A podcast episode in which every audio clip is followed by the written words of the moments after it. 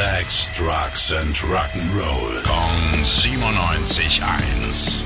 Rock News. Beef mit der Hauptstadt von Deutschland. Ja, das hat im Moment Frontmann Dave Gern von Depeche Mode. Die Band ist gerade im Moment auf Memento Mori World Tour und vor ein paar Tagen waren sie in Hamburg. War eine grandiose Show und das Publikum, bestehend aus über 12.000 Fans, war komplett außer sich. Das fand auch der Dave und sagte während des Konzerts dann sowas wie Hamburg ist so viel besser als Berlin. Ein fieser Scherz oder doch ernst gemeint? Man weiß es nicht. Morgen ist die Band dann auf jeden Fall in Tschechien unterwegs und wer weiß, vielleicht übertrumpfen die tschechischen Fans ja sogar Hamburg. Rock News. Sex, Drugs and Rock'n'Roll. Kong 97.1. Frankens Classic Rocksender.